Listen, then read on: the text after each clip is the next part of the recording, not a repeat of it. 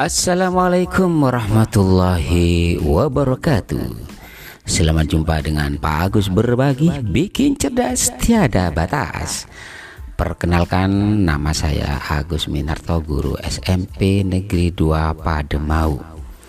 Pada kesempatan ini saya akan memaparkan refleksi saya terkait pemikiran Ki Hajar Dewantara untuk membuat kita lebih memahami impian besar beliau yakni membawa anak Indonesia mencapai kemerdekaan belajar. Ada empat hal yang ingin saya sampaikan. Yang pertama tentang asas pendidikan Ki Hajar Dewantara. Kedua dasar pendidikan yang menuntun. Ketiga kodrat alam dan kodrat zaman dan yang keempat tentang budi pekerti.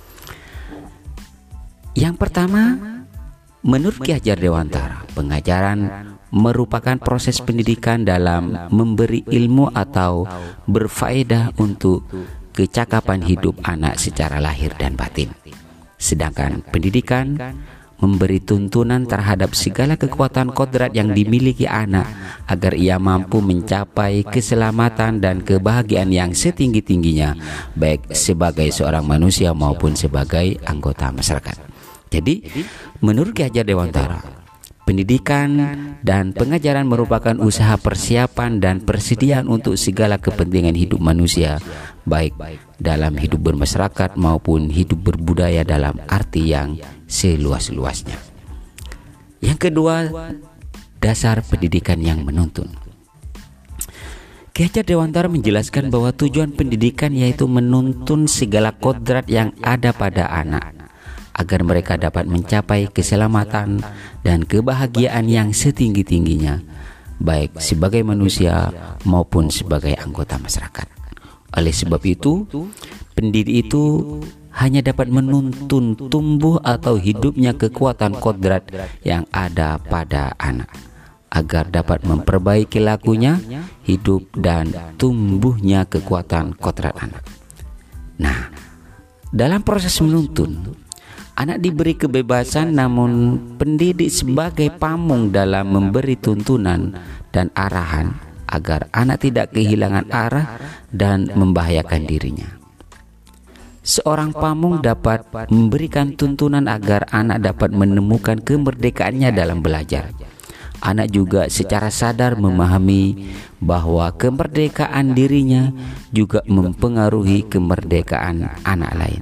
Oleh sebab itu, tuntunan seorang guru mampu mengelola dirinya untuk hidup bersama dengan orang lain.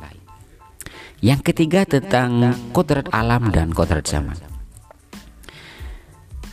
Ki Hajar Dewantoro menjelaskan bahwa dasar pendidikan anak berhubungan dengan kodrat alam dan kodrat zaman.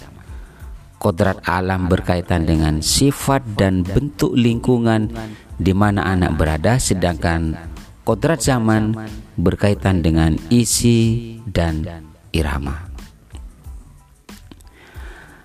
Bila melihat dari kodrat zaman, pendidikan saat ini menekankan pada kemampuan anak untuk memiliki keterampilan abad ke-21. Sedangkan dalam memaknai kodrat alam, maka konteks lokal sosial budaya di Indonesia baik bagian barat tentu memiliki karakteristik yang berbeda dengan murid di Indonesia Tengah dan Indonesia Timur. Dan yang terakhir tentang budi pekerti. Budi, budi pekerti atau watak karakter merupakan perpaduan antara gerak pikiran, perasaan dan kehendak atau kemauan sehingga menimbulkan tenaga. Juga budi pekerti bisa diartikan sebagai perpaduan antara cipta karsa sehingga menciptakan karya. Nah, budi pekerti ini merupakan keselarasan atau keseimbangan hidup antara cipta rasa karsa dan karya.